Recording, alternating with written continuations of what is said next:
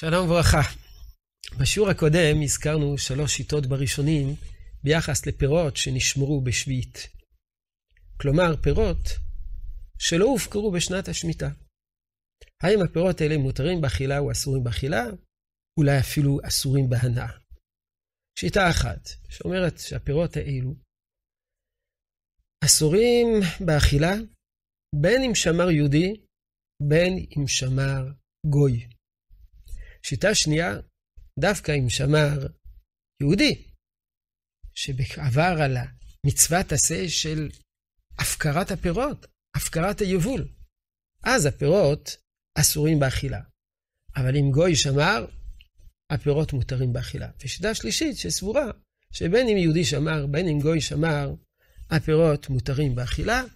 ושאלנו, מה ההלכה? שכן שלי, יש לו כמה עצי פרי, פירות מאוד מאוד טעימים, הוא לא שומר תורה ומצוות. הוא לא יודע שבשנת השמיטה צריכים להפקיר את הפירות, הוא לא הפקיר את הפירות, הוא מתייחס אליהם כפירות שלו, הגינה שלו מגודרת, הביא לי סלסלה של פירות. האם מותר לי לאכול? הפירות האלה שמורים, מהי ההלכה? אמרי קורקוס, הפרשן הגדול על הרמב"ם בסדר זרעים, כותב בהלכות זרעים, כל במשנה תורה, כותב שההלכה כפי הדעה מקילה.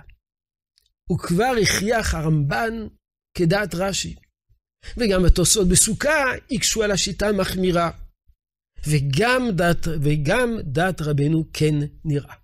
זאת אומרת שגם בדעת הרמב"ם להקל פירות שמורים מותרים באכילה. עדות מאוד מעניינת מוזכרת בספר כפות תמרים למערם בן חביב. אומר מערם בן חביב, לפי הדעה, שאם גם, אם גם פירות ששמורים על ידי גוי אסורים באכילה, אומר, אם כן, אין תקנה לבני ארץ ישראל לאכול פירות בשביעית. דכל הפירות הם משימור דגוי. בשנת השמיטה, מה עשו היהודים במאות שנים האחרונות בארץ ישראל? מה הם עשו? מה הם אכלו? חלק גדול מן היהודים לא היו חקלאים. הם קנו תוצרת מן הגויים. כמובן, לא היה יבוא מאמריקה באותה תקופה. הם קנו את התוצרת המקומית. התוצרת המקומית הייתה של נוחים שהיו בארץ. הנוחים האלה שהיו בארץ שמרו את הפירות שלהם, שמרו את השדות שלהם, הם לא הפקירו. אז אם הפירות האלה אסורים באכילה, אז אין שום תקנה לבני ארץ ישראל לאכול פירות בשביעית. הוא מוסיף, וכיוון דראינו דפשט המנהג לא אוכלם, היהודים בארץ ישראל קונים פירות מן הגויים ואוכלים אותם, משמע דסוגיה דעלמא, משמע שהמנהג הרווח, דפירות שמורים, מותרים, כשיטת שאר הפוסקים המקילים. אבל, הוא מוסיף, יש לומר, זה לא פשט המנהג, אלא בשמור דגוי. אבל שמור דישראל, אפשר דיש לחוש דפירות נאסרו וצריון לדינה. והמנהג של יהודי ארץ ישראל לקנות פירות של גויים, על אף שהם שמורים, מעיד שההלכה היא שפירות של גוי מותרים באכילה. אבל אין לה להסיק מכאן שגם פירות של יהודי שנשמרו בשנת השמיטה מותרים באכילה, וצריך עיון לדינה. זאת אומרת, הוא איננו מכריע בשאלה זאת ביחס לשמור על ידי יהודי. ארוך השולחן סוקר את השיטות השונות, ואומר שמי שמקל, אין מוחים בידו. זאת אומרת, אולי יש מקום להחמיר, יש שיטות שונות, כיוון שרבים המקילים, מי שמקל בדבר אין מוחים בידו. בספר השמיטה, לרב טוקצ'ינסקי, לגרים טוקצ'ינסקי, הוא כותב, אם עבר ושמרם, לרוב הפוסקים לא נאסרו. וכשיפקרם, מותר לבוצרם מעט מעט. זאת אומרת, הוא מכריע כמו דת רוב הפוסקים. תלמידי החזון איש נבוכו בדבר. מפני שהחזון איש מתבטא פעמיים, ודבריו סותרים. בסדר השביעית, כותב הרמב"ם, כותב החזון איש, עבר הבעלים ולא הפקיר כרמו והחזיק בו כשאר השנים, נאסרו הפירות לכל אדם, ואסור לאוכלם, ואסור לתנן לבהמתו. בעוד שבספר חזון איש, בסימן י', כותב החזון איש, אתרוגים של שביעית, אף אגב דמטייבין אותם בשביעית, באיסור, כלומר עובדים, מטפחים אותם ומשמרים אותם, אין הפירות נאסרים ויוצאים בהם בחג, אפשר לצאת בהם ידי חובה, אפילו בחג הסוכות. הציץ אליעזר, הרב ולדנברג, התלבט בדבר. יש פה סתירה בדברי החזון איש.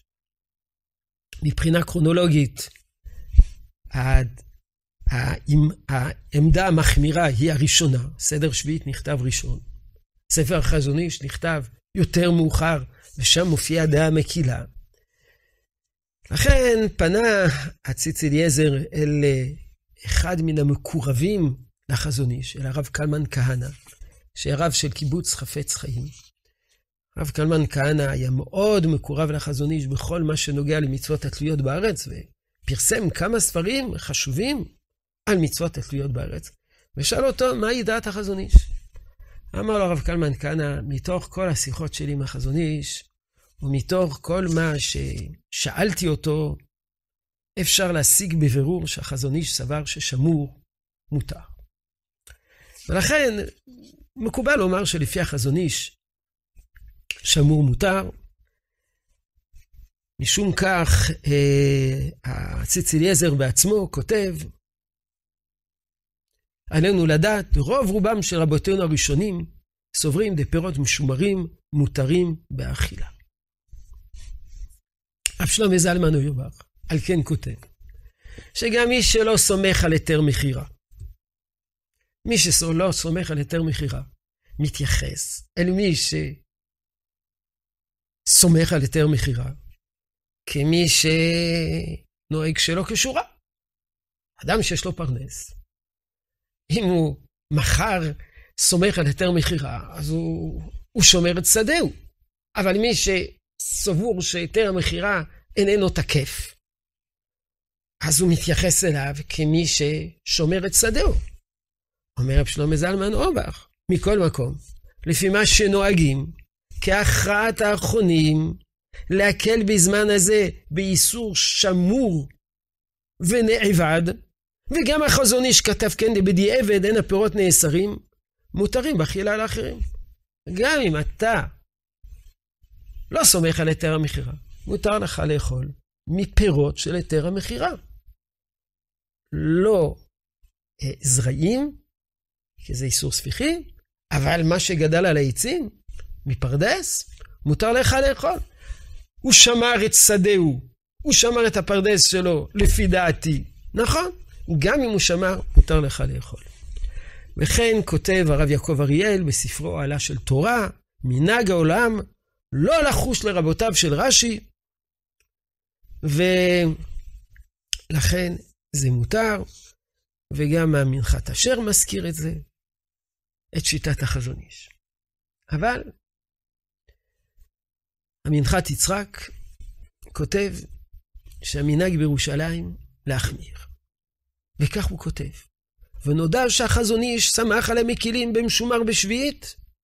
אמנם אנחנו פה, עיר הקודש, תיבנה ותיכונן, מחמירים מאוד, שכן פסקו הגונים זלהה שלפנינו כנודע. גם המנחת אשר כותב שהמנהג בירושלים להחמיר. ואומר דבר מעניין, המנהג בבני ברק, כמו החזון איש, להקל, פירות שמורים מותרים באכילה. לעומת זאת, דעת המנחת יצחק, זה דעתם של חכמי ירושלים, להחמיר בדבר.